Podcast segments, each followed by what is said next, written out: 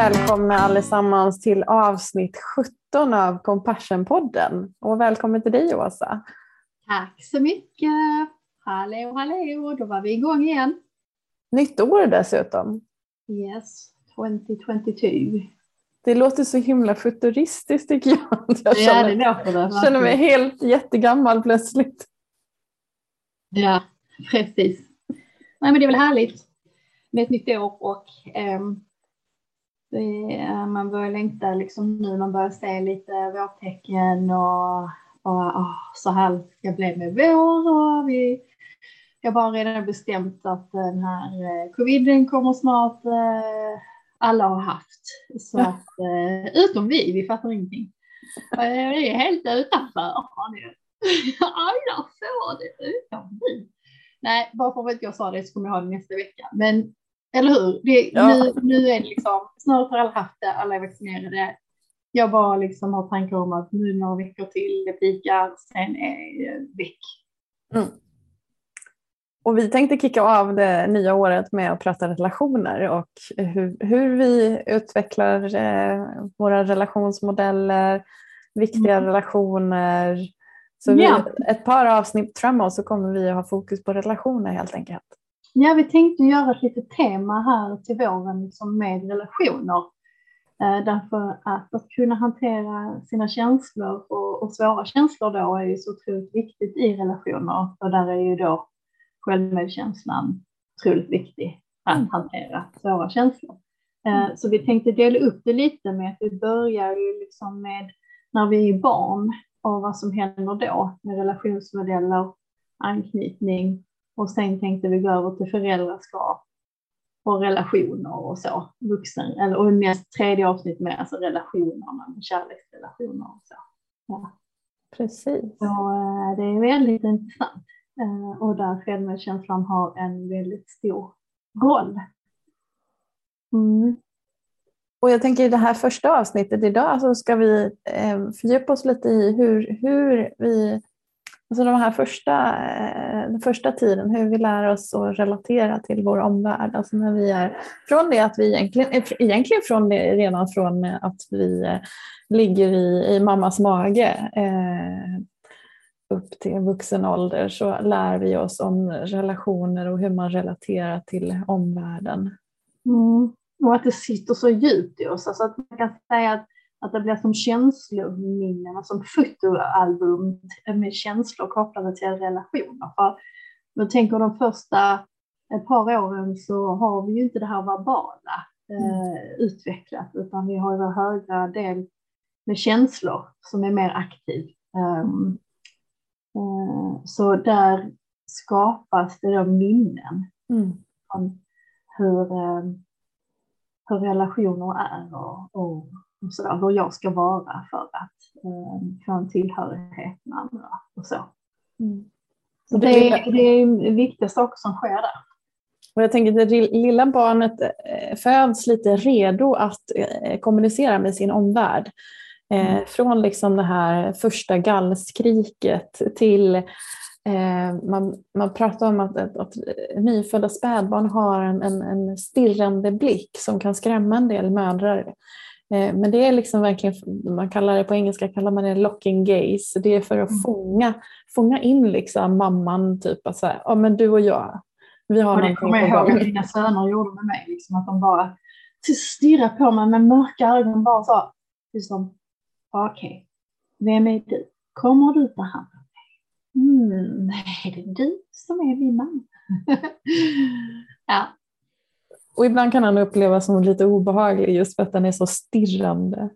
Eh, men det, det är alltså spädbarnets första eh, kommunikation där i att, att, att eh, försöka kommunicera med sin omvärld och, och, mm. signalera sina behov dessutom. Och som du säger, de, de första åren är det ju inte verbalt, de kan inte sätta ord på det utan det är genom att de skriker eller på annat sätt gör ljud ifrån sig. Eller visar. Flörtar, alltså de lär sig tidigt att flörta. Alltså små ja. bebisar kan ju flörta så, alltså, så mycket med en. Alltså det är ett klokt Men äm, ehm, så är det. Sen skulle vi vilja säga det också att när man äm, ehm, eller kanske läser och hör talas om anknytning med sina relationsmodeller och börjar få syn på sina egna relationsmodeller så vill vi förmedla om att det är liksom ingenting som är hopplöst här utan vi vill verkligen ge hopp. Att, eh, eh, det här är någonting som man kan eh, förändra och hjälpa sig själv med och, och, och, att det blir lättare och så. Även om det kan vara smärtsamt att få syn på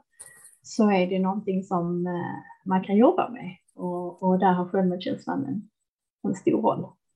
Och det här med anknytning, det är, är kanske självklart för oss psykologer, men, men kanske inte för alla, utan det är, det, det, är den här relationen som man knyter med någon som står en nära. Eh, oftast då mamma eller pappa eller båda eh, som barnet tar. Eh, och utifrån det har man då identifierat eh, olika typer av relationer som man kan ha. Eh, man kan ha en relationsmodell som är trygg, eh, där man förlitar sig på omvärlden och, tänker att, och, och har eh, stor tilltro till att omvärlden ser och tar emot mina behov och, och, kan, och, kommunicera, och det går att kommunicera kring dem. Eh, men man kan också ha utvecklat en relationsmodell som är mer otrygg, där man har en osäkerhet kring huruvida omvärlden ser och tar emot mina behov och huruvida det är möjligt för mig att kommunicera kring det. Mm.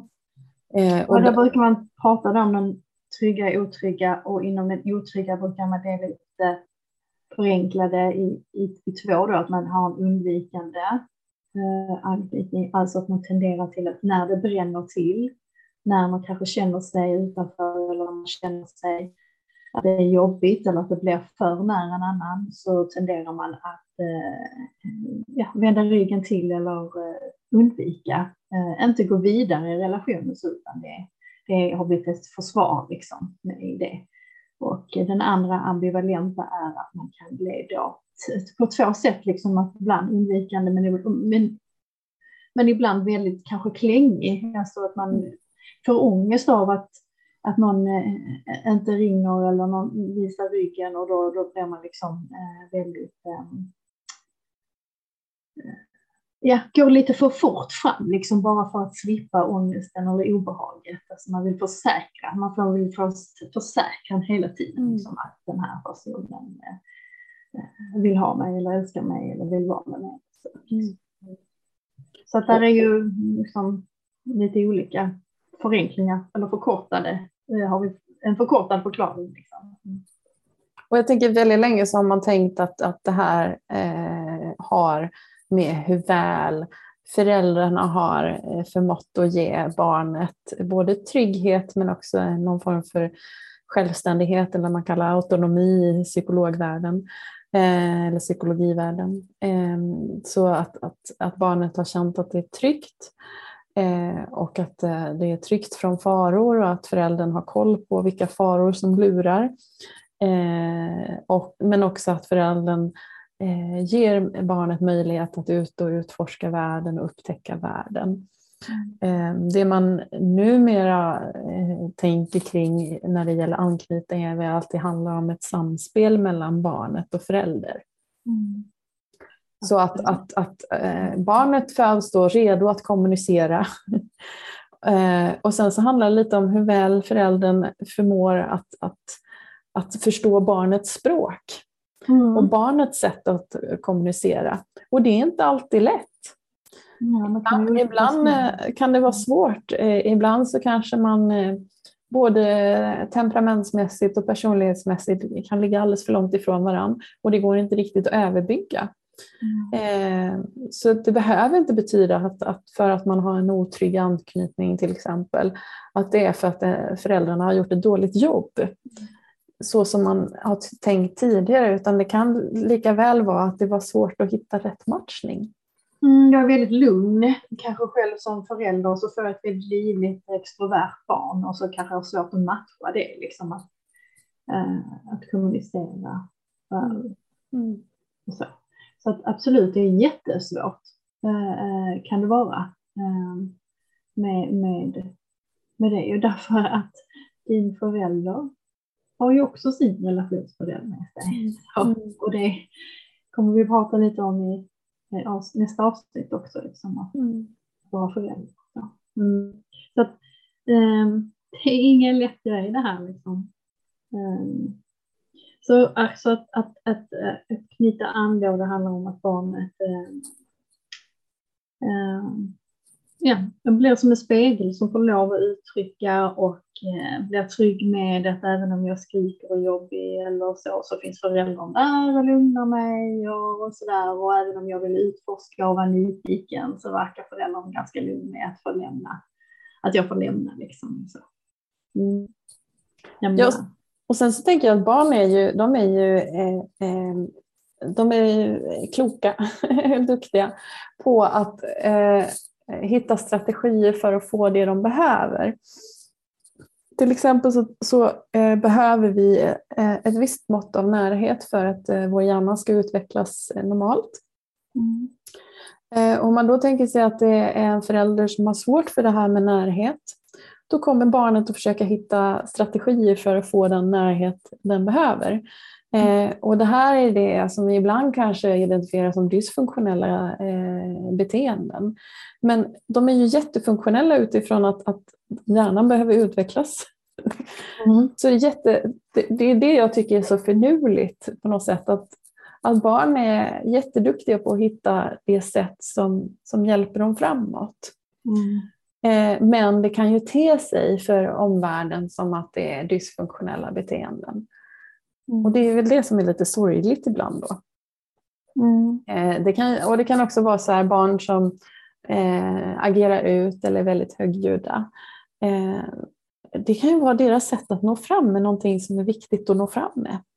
Ja, precis. Så att, man kan ju också födas som en mer orolig själ såklart. Mm. Som kanske då har svårare för um, ja, till exempel en inskolning på, på förskolan och så. Alltså att det kan finnas såklart de dragen med. Alltså vi är ju som ett, liksom, det är ju livets batteri. Vi har miljön, vi har personligheten och liksom, ja, föräldrarnas samspel med oss och sådär. Och jag vet... Det är svårt som förälder också att, möta upp liksom, och känna in sig såklart. Absolut. Men jag, jag, jag, minns att, att äh, min, min son, han var inte många månader gammal innan han han lärde sig att äh, med äh, handen slå, slå min mobiltelefon ur händerna på mig. Om han tyckte att jag inte var tillräckligt uppmärksam på honom. Mm. Och det tänker jag är så ett bra exempel på, mm. det är ju inte, det är inte ett barn som försöker att vara eh, taskig eller mm. trotsig, utan han kände att han behövde min uppmärksamhet och han mm. såg att jag inte var uppmärksam och han såg att telefonen var problemet. Mm. Det är så som eh. mina hundar gör nu. Mina barn var små hade jag inte mobiltelefon. Men, men eh, hundarna kan göra så, som att eh, lägga en tass över. Liksom så. Ja. ja, det är lite lustigt. Hundar för övrigt utvecklar ju aldrig den här delen, alltså med, om vi nu helt plötsligt kommer med hundar, hälsobarn, men de utvecklar ju inte den här verbala biten så de är ju fast hela tiden i känslominnena. Alltså, mm. De knyter an så och de är verkligen känslostyrda. Så att de, de knyter också an.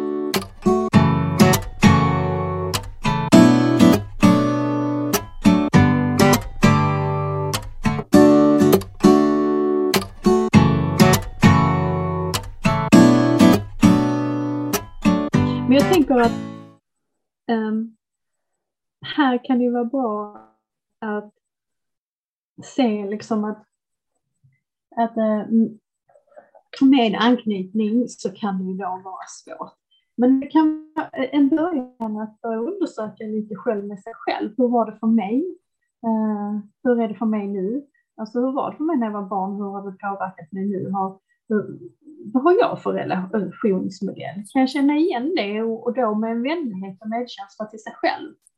Um, och man kan också se uh, med föräldrar liksom att som säger, det är ju väldigt svårt att möta upp det här på ett perfekt sätt. Det kan inte vara perfekt. Men man kan se att det räcker med föräldrar som visar barnet att de verkligen har försökt att förstå. Mm.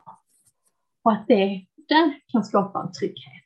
Mm. Att försöka, vad är det liksom nu som sker? Och, liksom, Okej, okay, då blev det fel, men vi prövar så här. Att, man, att det kan faktiskt räcka, att det ska skapa en stor trygghet med mm. föräldrar som har sökt. Mm. Um, sen kan det ju vara så också om man kopplar det till självmedkänslan och det här har vi nämnt flera gånger innan att självmedkänsla, trygghet kan vara obehagligt att börja nå eh, om trygghet eh, har förknippats med ett hot. Alltså mm. att, tänk så här att om du har haft en uppväxt som har varit väldigt eh, ambivalent, det har varit väldigt eh, både och. Det har varit bra ibland, du har känt dig trygg ibland, men helt plötsligt i den tryggheten så har det vänt. Uh, och det har blivit väldigt otryggt. Mm. Då har du aldrig kunnat lita på den känslan trygghet, mm. utan den kan ju till och med tolkas som någonting som man bör passa sig för. Mm. Vilket gör då att det i, i, i vuxen ålder är blockerat, att det är svårt att nå självmedkänslan. Det mm. kan bli eh, ångestfyllt att nå. Det kan vi ju se i terapiarbetet mm. när man har haft, um, haft det så när man har vuxit upp. Så det, det där är ju kopplingen, liksom anknytning och självmedkänsla. Liksom att, eh, då har man eh, fått en tolkning om att trygghet kan. Det kan man inte lita på helt enkelt. Mm. Mm. Och då kan det också vara svårt att ta emot eh, medkänsla andra, från andra utan att jag blir lite vaksam, lite tveksam. Mm. Eh. Det är därför ofta vi tränar på det, vi har olika flöden, vilket är svårt för mig. Kan jag ta mm. emot? Kan jag ge? Kan jag, mm. alltså, att man kan se kan ge mig själv. Mm. Ja. Så många gånger kan man faktiskt säga att när man tränar med självmedkänslan så tränar vi på eh, att skapa en trygg anknytning. Liksom. Mm. Mm. Ja, men jag tänker också att det här eh, återspeglas i föräldrar-barn-relationen. Om vi tänker oss en förälder som har svårt för att ta emot mm. och så kommer barnet där och vill så gärna ge mycket kärlek. Mm. Eh, och sen är, är, är föräldern tveksam till det eller har svårt för det och kanske liksom på något sätt eh, stoppar barnet på något mm. sätt. Mm. Eh, då kommer det också ge en känsla hos barnet i att, att, att jag, alltså typ, den här positiva känslan jag har är någonting dåligt. Ja, precis. Eh, det, det, det är så många olika saker där att man kan upptäcka med sig själv. Ehm, jag tänker också att medkänsla kan också till sina föräldrar kan också vara som balsam till sig själv, alltså att mm. läka själv. Mm. Det behöver inte alltid betyda att man behöver förstå eller kanske förlåta och det kan ju vara hemska saker som inte ska liksom förlåtas utan det behöver sättas gränser till. Men ibland kan det väl vara mindre saker eller ja, ibland större saker. Men att förstå och ha medkänsla till att vilken relationsmodell hade min förälder här. Um, hade de någon medvetenhet om det? Um, och den medkänslan då kan faktiskt bli liksom för en, ens egen skull, tänker jag, mm. jätteviktigt. Mm. Att det kan mjukna i kanterna som en balsam att förstå sina föräldrars relationsmodell.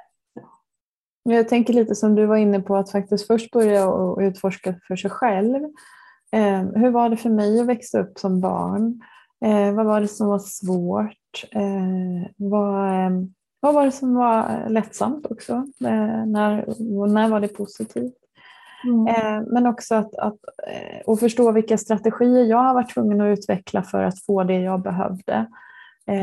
Men också att förstå hur det var för mina föräldrar. Både för dem att vara förälder till mig, mm.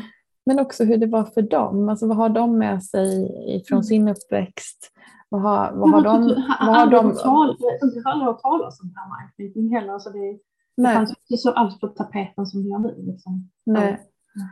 Ehm, ehm, och jag tänker ehm, som idag till exempel i förskolan så jobbar de jättemycket med ja, men det här med relationer, att man ska lära sig att ge och ta och man får lära sig om känslor och så vidare. Men jag tänker att det är ju många föräldragenerationer som absolut inte ens har varit i närheten av sånt utan det kanske har varit Eh, att de har i skolan lärt sig mycket om bestraffning. De kanske har blivit bestraffade hemma. Ja, men då har de med sig sådana relationsmodeller. Gud, man hade ju helt andra idéer. Hur uppfostrar du dina barn bra? Det fanns ju helt andra idéer om det än det finns nu. Alltså, eh, så så att också vara lite nyfiken på vad är det för relationsmodeller mina föräldrar har, hade med sig eller till och med mina mor och farföräldrar. Mm. Eh, och vad, hur, hur, hur har det gått i arv eh, mm. från generation till generation? Mm. Eh, det kan också vara som du säger en medkännande resa att faktiskt förstå det. Att vad, vad är det som har hänt här? Mm. Och hur, hur kan jag förstå det jag kämpar med ut i ett historiskt perspektiv också? För mm.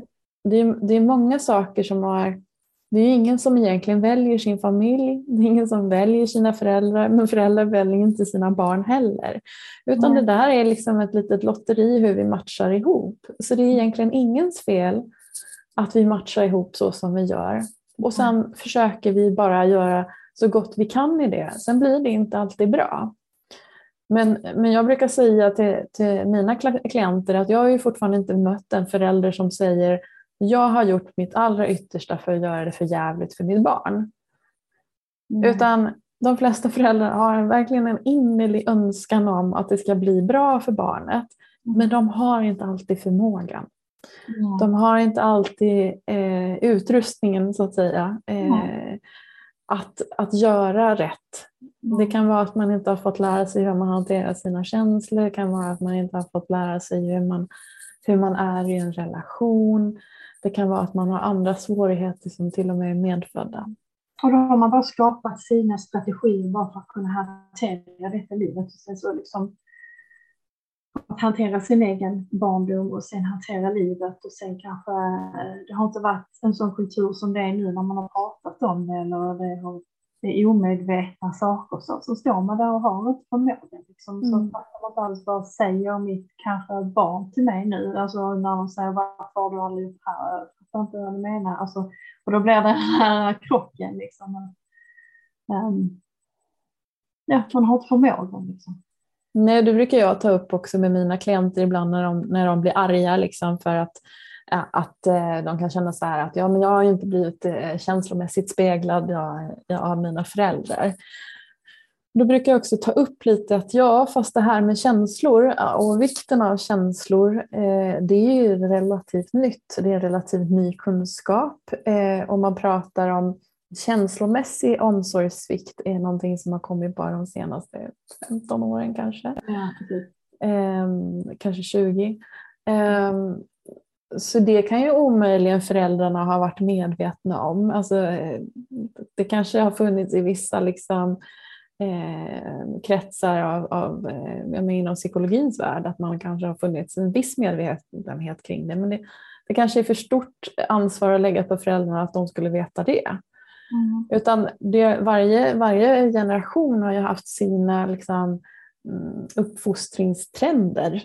Mm. För där, kan... är ju, där är vi ju privilegier. Alltså där är privilegier när att vi faktiskt är så pass mycket, alltså det finns så mycket tillgång till psykologi, så mycket forskning, så mycket snack om det, mycket böcker, alltså det finns mycket, mycket mer information nu som man kan ta till sig. Och jag tänker att, att det är det jag vill säga med hoppet också, liksom att, eh, för man kan ju se att lika väl som trygga relationer går i arv, alltså jag lär mig vara trygg, jag lär mig liksom eh, eh, bli sedd och, och, och, uttrycka kärlek och finnas där och sådär. Eh, och så ger jag det vidare, det är ju jättefint.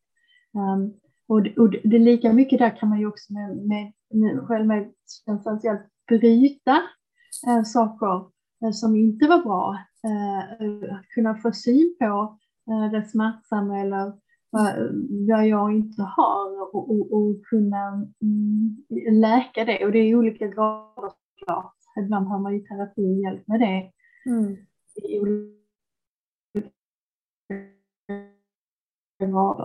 Men det är någonting i släktträdet och det är ju väldigt, väldigt fint, tänker jag. Mm. Mm det är en medvetenhet i det, men där, det är ju absolut inte hopplöst, utan det går ju liksom att, um, jag jobbar med. Men såklart det är olika svårt beroende på vad man varit med mm. mm. Och ibland behöver man hjälp med det. Mm.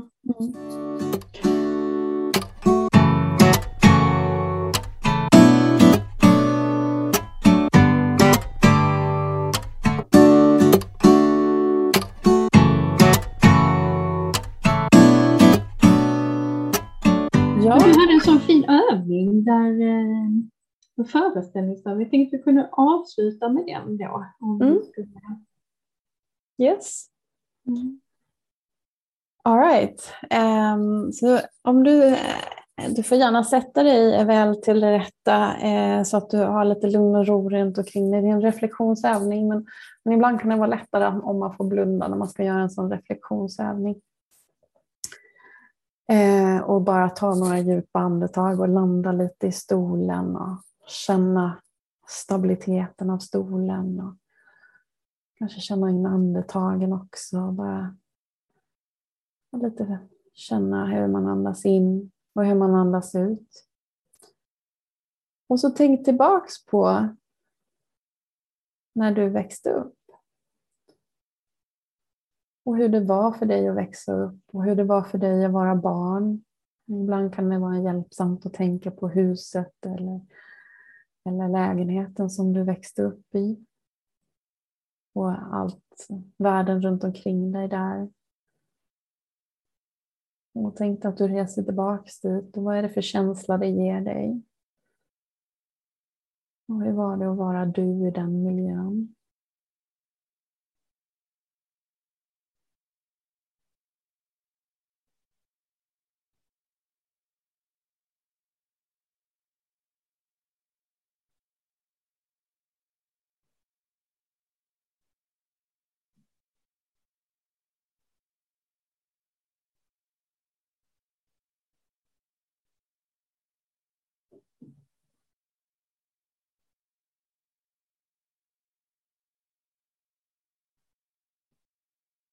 Tänk dig sen att du istället växte upp i, inne hos grannen. Så om du får förflytta dig till grannens hus eller lägenhet. Fundera över vem var det som bodde där? Vad tror du, hur tror du atmosfären var där? Hur tror du relationerna var där? Och hur tror du det hade funkat för dig att vara där? Vad hade du lärt dig? Vilka strategier hade du haft då? Är de annorlunda från de du har utvecklat?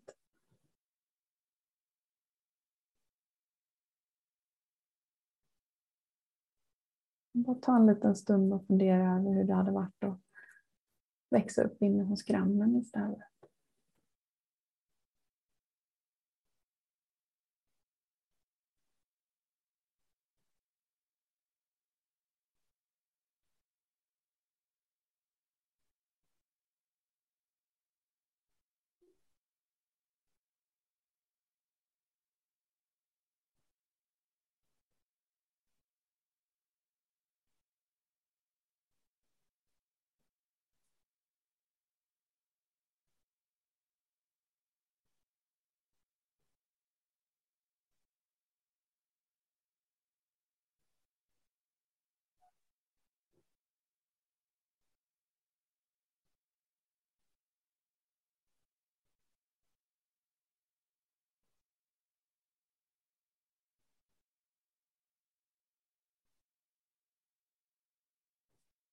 Och sen kan du testa och fundera över hur det skulle vara att växa upp hos grannen åt andra hållet.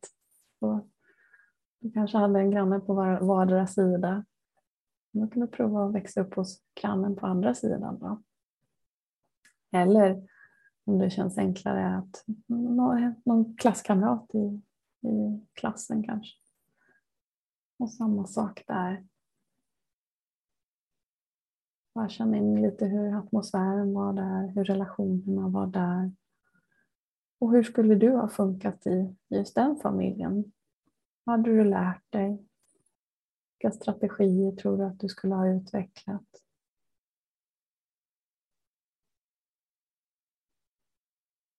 Finns det något av det du har lärt dig och utvecklat nu som du inte skulle ha utvecklat? Och någonting som du kanske hade blivit bättre på? Och bara ta en liten stund och fundera på hur det skulle vara.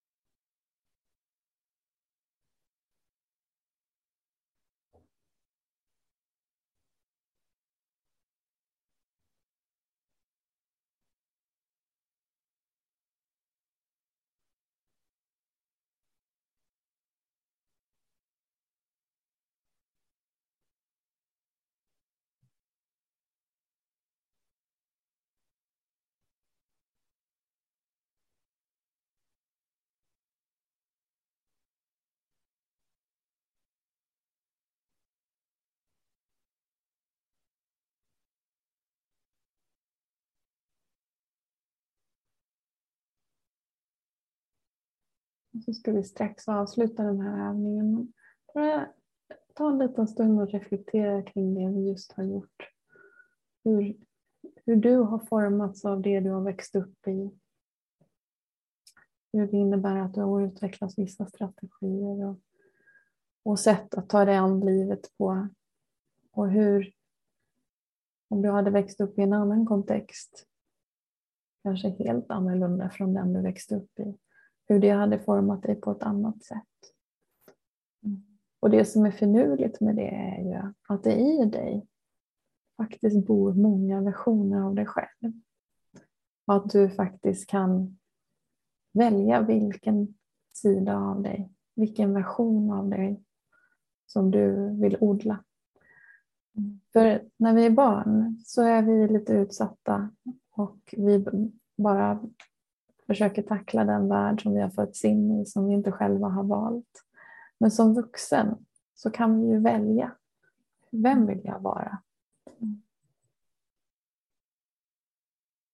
I det, i, i, redan från början, redan från födseln, så fanns det många varianter eller versioner av dig.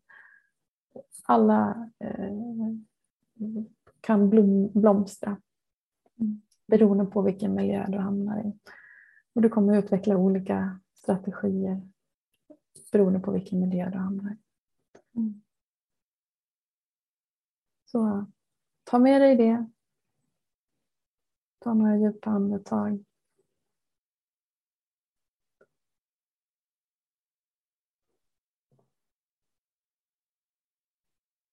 Och så är det dags för dig och mig Asa att avsluta. Mm. Tack så mycket. Tack själv Åsa. Ja, det var en bra övning som fick en att fantisera och, och liksom tänka och, och, också känna medkänsla faktiskt. Till. Och även jag fick känna en viss tacksamhet. Saker mm. som, som jag har haft och som jag inte har. Och så, så det är den här medkänslan till, till mm. sina föräldrar också. Mm. Ja.